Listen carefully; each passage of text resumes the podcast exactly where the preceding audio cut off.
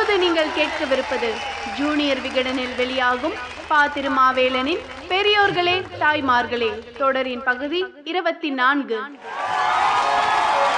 பெரியோர்களே தாய்மார்களே.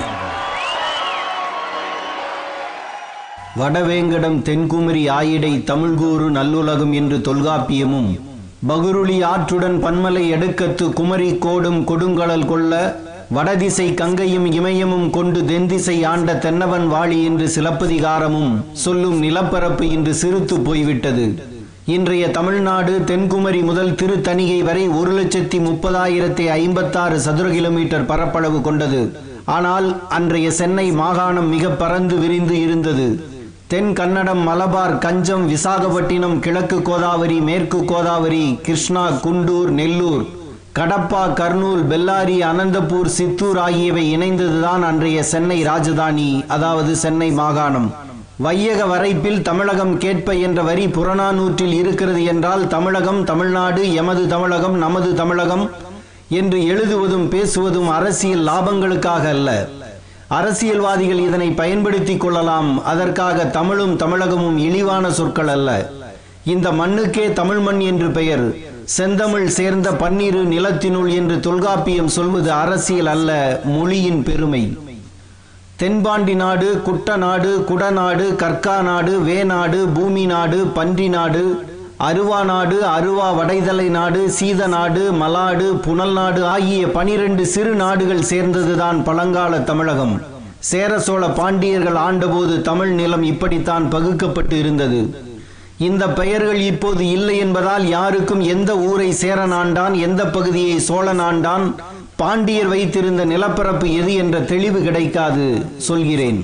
திருவாங்கூர் கொச்சி குடகு மைசூர் மலபார் தென்கன்னடம் கோவை சேலம் போன்ற பகுதிகள் சேரன் ஆண்டவை திருச்சிராப்பள்ளி தஞ்சாவூர் தென்னார்காடு வடார்காடு செங்கல்பட்டு சித்தூர் நெல்லூர் கடப்பா போன்றவை சோழன் ஆதிக்கத்தில் இருந்தன. புதுக்கோட்டை மதுரை ராமநாதபுரம் திருநெல்வேலி திருவிதாங்கூர் உள்ள வேநாடு கடல் கொண்டு போய்விட்ட குமரி முனையின் தென் பெரும் நிலப்பகுதி அனைத்தும் பாண்டியர் ஆளுகையில் இருந்தன. பாண்டிய நாட்டின் பாதியை கடல் கொண்டு போனது சேர நாடும் சோழ நாடும் சிற்றரசர்கள் தலையீட்டால் சிறு சிறு நாடுகள் ஆகின. ஒருவரோடு ஒருவர் சண்டையிட்டு அந்த சண்டைக்கு உதவி செய்தவர்களுக்கு ஊர்களை பிரித்து அந்த ஊர்கள் தனித்தனி நாடுகளாக ஆகின. பல்குழுவும் பால் செய்யும் உட்பகையும் மூன்றாக இருந்த நாட்டை முப்பதாக ஆக்கியது. வன்புகழ் மூவர் தன்பொழில் என்று சொல்லும் தகுதியை இழந்தது. ஆனால் நாம் பழம்பெருமையும் பாரம்பரிய செழுமையும் கொண்ட வரலாற்றுக்கு சொந்தக்காரர்கள். நாம் தமிழர் என்று நெஞ்சு நிமிர்த்தி சொல்லிக் கொள்வதற்கான எல்லா தகுதியும் நமது முன்னோர்கள் நமக்கு தந்துவிட்டு போயிருக்கிறார்கள். இந்தியாவின் முந்தைய வரலாற்றை எழுதிய வின்சென்ட் ஸ்மித் தெற்குதான் சரியான இந்தியாவாக இருந்தது. வரலாற்றை அங்கிருந்துதான் தொடங்க வேண்டும் என்றார் மேலை நாகரிகங்களில் மிக மிக பழமையானது என்று சொல்லப்படுவது சுமேரியா. அதுதான் பாபிலோனிய நாகரிகம். தென் பாபிலோனியாவில் செய்யப்பட்ட அகழ்வாராய்ச்சியில் சேர நாட்டு தேக்கு உத்தரம் கண்டுபிடிக்கப்பட்டது. அங்கு நிலா தெய்வத்துக்கு கோயில் இருந்ததும் கண்டுபிடிக்கப்பட்டது. பூம்புகாரிலும் நிலா கோயில் கட்டி வழிபட்டார்கள். அப்படியானால் தென் திசையின் தொன்மையை புரிந்து கொள்ள வேண்டும். சிந்துவெளியில் இருந்த நாகரிகம் ஆயிரத்தி தொள்ளாயிரத்தி இருபத்தி ரெண்டாம் ஆண்டு கண்டுபிடிக்கப்பட்டது. ஒரு மிகப்பெரிய நகர் எழுபது அடி ஆழத்தில் புதைந்து இருந்தது. இறந்தவர்களின் நகரம் என்ற பொருள்பட மெகஞ்சதரோ என்று பெயரிடப்பட்டது. அந்த சிந்துவெளி நாகரிகத்தில் இரும்பின் பயன்பாடு சிறிதும் இல்லை. ஆனால் திருநெல்வேலி மாவட்டத்தில் ஆதிச்சநல்லூரில் கற்காலத்தில் இருந்து இரும்பு காலத்துக்கு மாறிய காலகட்டத்தில் இருந்த ஊர் கண்டுபிடிக்கப்பட்டுள்ளது. நூத்தி பதினாலு ஏக்கர் நிலப்பரப்பில் நடத்திய ஆய்வில் இரும்பு பொருள்கள் வெண்கலப் பொருள்கள் மண்பாண்டங்கள் தாளிகள் மண்டை ஓடுகள் கிடைத்தன. காவிரிப்பூம்பட்டினத்தில் ரோம நாகரீகமும் சங்கும் கிடைத்தது. செங்கற்பட்டில் கோடரியும் கத்தியும் வாள்களும் சமையல் அடுப்பும் இருந்தன. திருமங்கலத்தில் கற்கால கருவிகள் கிடைத்தன. நெல்லை மாவட்டம் ஓரியிலும் விஞ்ஞானபுரத்திலும் நாசரேத்திலும் சாயர்புரத்திலும் கற்கருவிகள் கிடைத்தன. இறந்தவர்களுக்கு இறுதிச் சடங்கு செய்யும் போது இறந்தவர் நெற்றியில் பட்டம் கட்டுவது தமிழ் மரபாக இருந்துள்ளது. ஆதிச்சநல்லூரில் தங்க நெற்றி பட்டமாக அது உள்ளது. முட்டை வடிவிலான தகடாக அது இருக்கும். பெண்கள் மட்டுமல்ல ஆண்களும் ஒட்டியான மணியும் பழக்கம் அந்த காலத்தில் இருந்துள்ளது என்றால் பொன் தங்கம் உலோகத்தின் பயன்பாடு எப்போதோ தொடங்கிவிட்டது என்பது தெரிகிறது.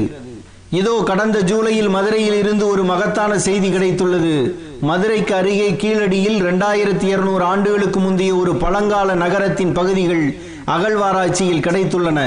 மதுரையில் இருந்து பனிரெண்டு கிலோமீட்டர் தொலைவில் இருக்கும் கீழடியில் ஒரு தென்னந்தோப்பின் உள்ளே இருந்து ஒரு ஊரையே கண்டுபிடித்திருக்கிறார்கள். பிற்கால பாண்டியர் காலத்தில் குந்தி தேவி சதுர்வேதி மங்கலம் என்று அழைக்கப்பட்ட ஊர் இது. சங்க காலத்துக்கும் கட்டடத்துக்கும் தொடர்பே கிடையாது என்று இதுவரை சொல்லி வந்தார்கள். இதோ சான்று கிடைத்துள்ளது. கீழடியில் கண்டுபிடிக்கப்பட்ட ஊரில் உள்ள கட்டடங்கள் செங்கலால் கட்டப்பட்டு உள்ளன. மண்பாண்ட ஓடுகளில் தமிழ் பிராமி எழுத்து உள்ளது. இப்படிப்பட்ட ஆராய்ச்சியும் கண்டுபிடிப்பும் இன்னொரு மாநிலத்தில் நடந்திருந்தால் அந்த மாநில அரசு கொண்டாடி இருக்கும். தமிழ்நாடு அரசுக்கு கீழடியில் இப்படி ஒரு புதையல் கண்டுபிடிக்கப்பட்டுள்ளது என்பதே தெரியுமா என தெரியவில்லை. கடந்த ஓராண்டு காலமாக மத்திய தொல்பொருள் துறையால் நடத்தப்படும் இந்த ஆராய்ச்சியை பார்வையிட அதிகாரப்பூர்வமாக ஒரு அதிகாரி ஒரு மாவட்ட ஆட்சித் தலைவர் கூட வரவில்லை. ஐஏஎஸ் அதிகாரிகளான உதயச்சந்திரனும் சகாயமும் தங்களது சொந்த ஆர்வத்தில் வந்து பார்த்து சென்றுள்ளார்கள். அவர்கள் ஹூண்டாய் கம்பெனியில் வேலை பார்த்தாலும் வந்து பார்ப்பார்கள். தென்னிந்தியா மனித வர்க்கத்தின் தொட்டில் என்று ஜெர்மனை சேர்ந்த ஹெகல் சொன்னார். எங்கேயோ இருந்த ஹெகலை மேற்கோள் காட்டுவதற்கு காரணம் நமக்கு நம்மவர்கள் சொன்னால் சந்தேகப்படுவோம். வின்சன் ஸ்மித் சொன்னார் எர்னஸ்ட் ஹெகல் சொன்னார் என்றால் தான் நம்புவோம். பத்து ஆண்டுகள் கழித்து நிருபு கெரோஷிமா ஜப்பானில் இருந்து வந்து கீழடியை பற்றி சொன்னால் ஆச்சரியமாக கேட்போம். அவருக்கு விருதும் கொடுப்போம். தமிழன் என்பது பெருமைக்குரிய இனம். ஒவ்வொருவரும் பெருமைப்பட்டுக் கொள்ள வேண்டிய இனம். நாம் ஏன் பழம்பெருமை பேச வேண்டும்? பழம்பெருமை இருப்பதால் பேச வேண்டும். நாம் ஏன் இனப்பெருமை பேச வேண்டும்? இனப்பெருமை நமக்கு இருப்பதால் பேச வேண்டும். தமிழ் தமிழன் என்று பேசினாலே ஓ நீங்களெல்லாம் தீனா மூனா காணாவா? என்று கேட்ட காலம் ஒன்று இருந்தது. யூ தமிழ் சாவனிஸ்ட் என்று தமிழர்களே தமிழர்களை பார்த்து இன்று கேட்கிறார்கள். தமிழை திமுக அழகாக பேசி பயன்படுத்தி இருக்கலாம். அதற்காக தமிழ் என்பது அவர்களுக்கு மட்டுமே சொந்தமானதாகிவிடுமா? அப்படித்தான் நடந்தது தமிழ்நாட்டில். தமிழ் தமிழன் தமிழ்நாடு என்று பேசினாலே எழுதினாலே அது திராவிட இயக்கத்தின் தமிழ் தேசியவாதத்தின் அரசியலாக பார்க்கும் அவமானம் தமிழ்நாட்டில் நடந்தது நடக்கிறது. எந்த பேருந்தின் பெயர் பலகையிலும் குஜராத்தி எழுத்தை தவிர இந்தியோ ஆங்கிலமோ அல்லாத அகமதாபாத்தும் எந்த பேருந்தின் பெயர் பலகையிலும் கன்னடம் தவிர இந்தியோ ஆங்கிலமோ அல்லாத ரோமன் எழுத்துக்களை கூட பயன்படுத்தாமல் கன்னடத்தில் எழுதும் மைசூரும் மொழி சாவனிசம் உள்ளதாக கொச்சைப்படுத்துவது இல்லை. தேகம் முழுக்க தேசப்பற்று கொண்டவர்கள் அவர்கள். ஆனால் ரயில் நிலையங்களில் இந்தியும் பேருந்துகளில் ஆங்கிலமும் நீதிமன்றங்களில் ஆங்கிலமும் கோவில்களில் சமஸ்கிருதமும் கடைவீதி பெயர் பலகைகளில் பெரும்பாலும் தமிழே இல்லாமல் இருக்கும் தமிழ்நாடு தமிழ் சாவனிசம் கொண்ட நாடு என்று கொச்சைப்படுத்தப்படுகிறது. இந்த வன்ம விதைகள் உள்நோக்கத்தோடு விதைக்கப்படுகின்றன. இதை வளர விடாதீர்கள். தமிழ் தமிழன் என்பது எந்த கட்சிக்கும் எந்த இயக்கத்துக்கும் உரிய சொல் அல்ல ஒரு இனத்தின் சொல் எங்கே சொல்லி பாருங்கள் நான் தமிழன்.